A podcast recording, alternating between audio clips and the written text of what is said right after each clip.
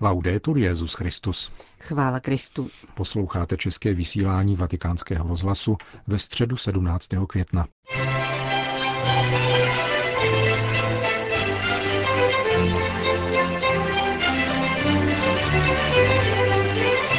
Na svatopetrské náměstí dnes ráno přišlo přibližně 20 tisíc lidí, aby se účastnili pravidelné generální audience. V jejím úvodu dnes zaznělo čtení z Janova Evangelia, které popisuje Marii Magdalskou u prázdného hrobu a její setkání se zmrtvých vstalým pánem. Tématem papežovy katecheze byla Marie Magdalská, jakožto apoštolka naděje.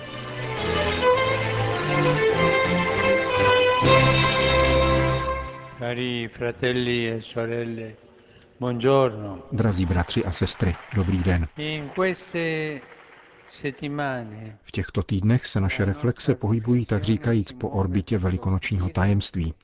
Dnes se setkáváme s tou, která jako první podle evangelií spatřila z mrtvých vstalého Ježíše, Marii Magdalskou. Bylo krátce po skončení sobotního odpočinku.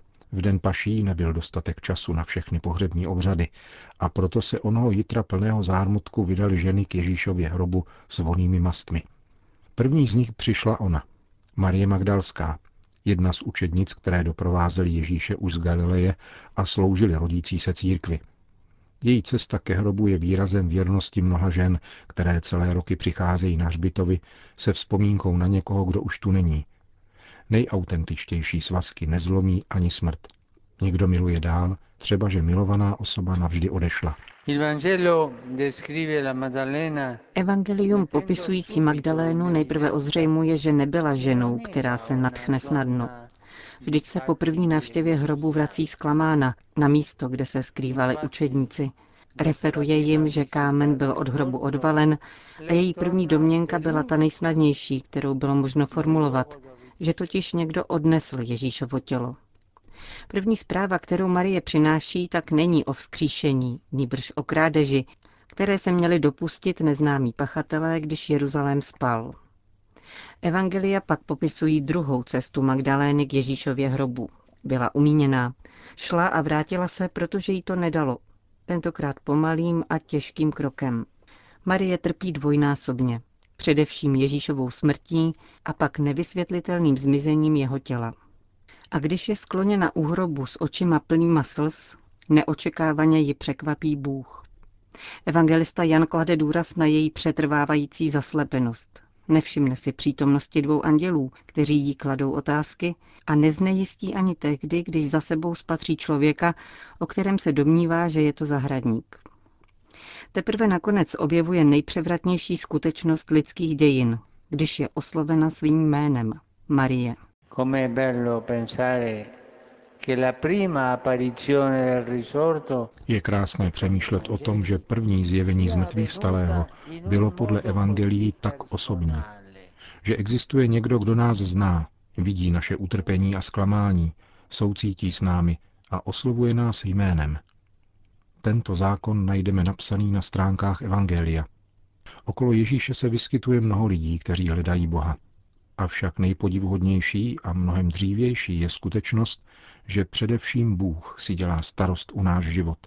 Chce nás pozvednout a proto nás volá jménem a v každém rozpoznává jeho tvář. Každý člověk je příběhem lásky, který Bůh píše na tuto zem. Každý z nás je příběhem boží lásky. Každého z nás volá Bůh jeho vlastním jménem, zná nás po jménu, dívá se na nás, očekává nás, odpouští nám a má s námi trpělivost. Je to pravda nebo ne? Každý z nás tuto zkušenost má. A Ježíš volá Marie. Revoluce jejího života, revoluce mající proměnit existenci každého muže i ženy, začíná jménem, které zní v zahradě s prázdným hrobem. Evangelia popisují Mariino štěstí.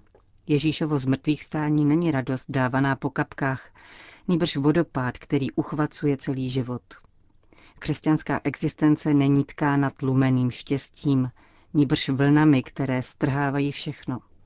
Zkuste také pomyslet nyní, v této chvíli, obtíženi zklamáními a stroskotáními, které si každý z nás nosí v srdci, že existuje Bůh, který je nám blízko, volá nás jménem a říká nám, Vstáň, přestaň plakat, protože jsem tě přišel vysvobodit. Jak nádherné. Ježíš není někým, kdo se přizpůsobil světu a toleruje, že v něm přetrvávají smrt, zármutek, nenávist a morální zmar člověka. Náš Bůh není netečný. Náš Bůh, dovolím si říci, je snílek, který sní o transformaci světa a uskutečnil ji v mystériu skříšení. Marie by chtěla svého pána obejmout. On však nyní vstupuje k nebeskému Otci, zatímco ona je poslána nést tuto zvěst bratřím. A tak žena, která byla v moci zlého, než potkala Ježíše, se nyní stala apoštolkou nové a té největší naděje. Její přímluva ať pomáhá také nám prožívat tuto zkušenost. V pláči a opuštěnosti slyšet z mrtvých vstalého Ježíše, který nás volá jménem, a se srdcem naplněným radostí jít a zvěstovat, viděla jsem pána. Změnil jsem život, protože jsem viděl pána. Nyní jsem jiný než dříve. Jsem někým jiným. Změnil jsem se, protože jsem viděl pána. Toto je naše síla a toto je naše naděje. To byla středeční katecheze Petrova nástupce. Po společné modlitbě odčenáš papež všem požehnal. Sit nomen Domini benedictum. Ex hoc nunc et usque in seculum. Aiuterium nostrum in nomine Domini. Fecit celum et terram. Benedicat vos omnipotens Deus, Pater et Filius et Spiritus Sanctus. Amen.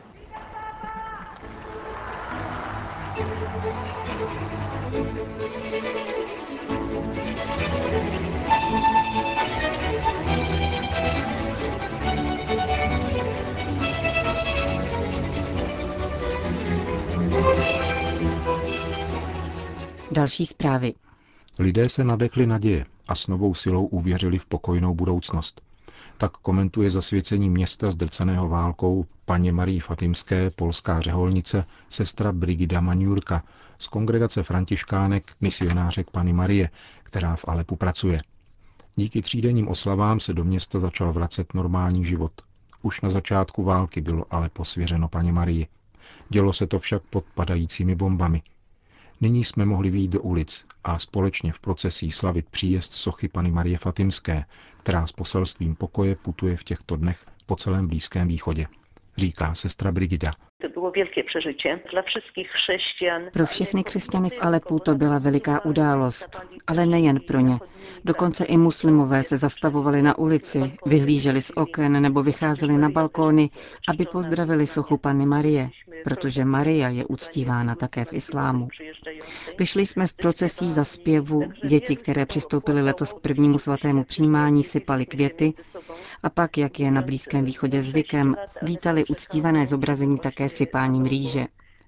Mnozí plakali, protože Alepo muselo čekat šest let na to, aby bylo možné opět vyjít do ulic v procesí a vydat svědectví své víry. Samozřejmě i nyní událost doprovázela mimořádná bezpečnostní opatření, protože válka stále trvá.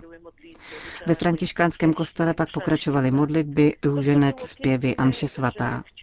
Krásné bylo to, že po všechny tyto dny lidé přicházeli k modlitbám, někdy s celými rodinami, jindy třeba jen proto, aby chvíli se trvali v přítomnosti Pany Marie.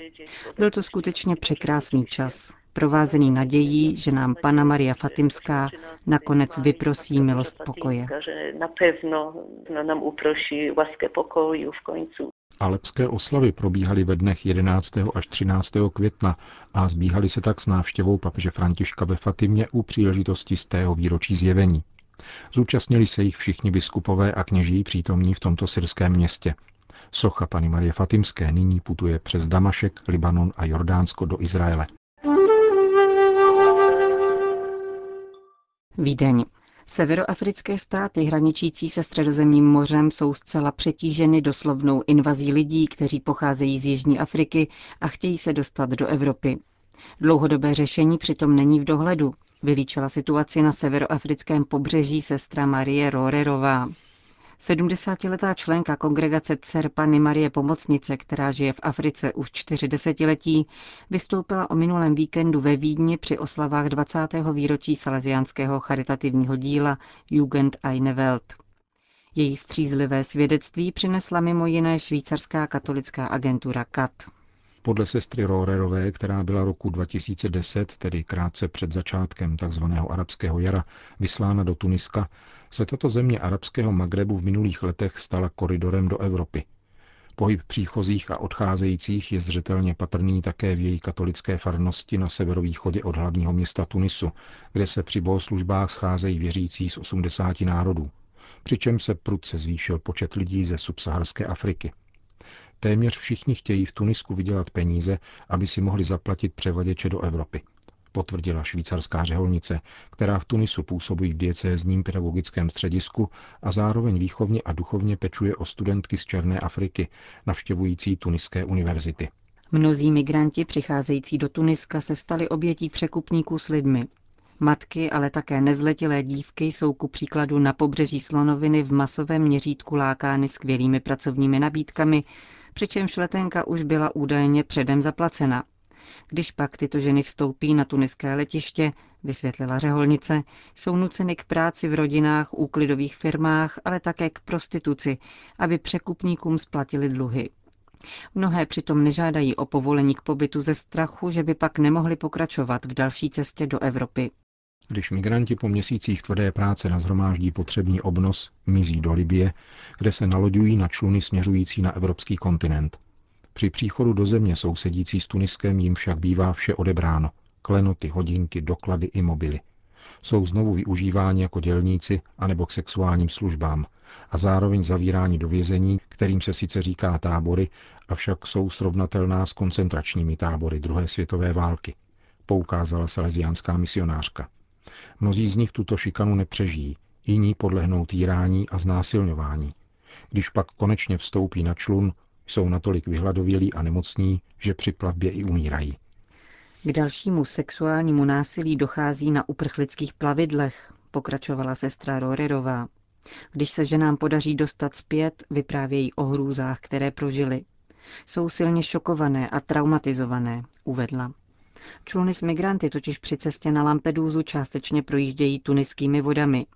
Často jsou přitom zachyceny tuniskou pobřežní hlídkou, která byla v posledních letech prostřednictvím mezinárodní podpory posílena o nové lodě, vrtulníky a zbraně, aby nenechávala migranty projíždět do Evropy.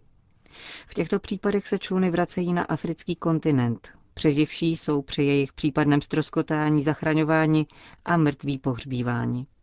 Stísňující je ovšem pohled na tuniské pláže, na které jsou denně vyplavována mrtvá těla, bez toho, že by o jejich vysokých počtech informovali sdělovací prostředky. Přestože to neodpovídá pravdě, jsou tito mrtví obyvatelé subsaharské Afriky tuniskými úřady paušálně považováni za křesťany. K jejich pohřbívání v masových hrobech proto tuniská státní zpráva delegovala místní katolické farnosti. Podle švýcarské saleziánky se tak slaví liturgický obřad křesťanského pohřbu pro zcela neznámé lidi, Vzhledem k tomu, že zesnulí před naloděním z bezpečnostních důvodů odhodili vše, co by mohlo vést k jejich identifikaci, nelze dohledat, kdo jsou, z jaké země pocházejí a zda se jejich rodina dozvěděla o tom, že utunuli. Jediný kněz původem z Tanzánie, který byl v Tunisku pověřen konáním těchto pohřebních liturgií, je na pokraji vyčerpání. Pouze v prvním květnovém týdnu totiž bylo nalezeno na tuniském pobřeží 180 mrtvol řekla sestra Rorerová. Přeživší migranti, včetně mnoha nezletilých, které tuniská pobřežní hlídka přiváží zpět, jsou v zápětí ze země vyhošťováni. Většina z nich se ale za pár měsíců objevuje znovu, aby navzdory nesmírným obtížím vše zkusili znovu.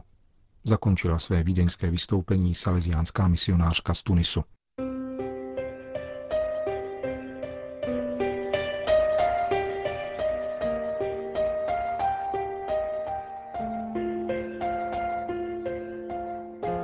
Končíme české vysílání vatikánského rozhlasu. Chvála Kristu. Laudetur Jezus Christus.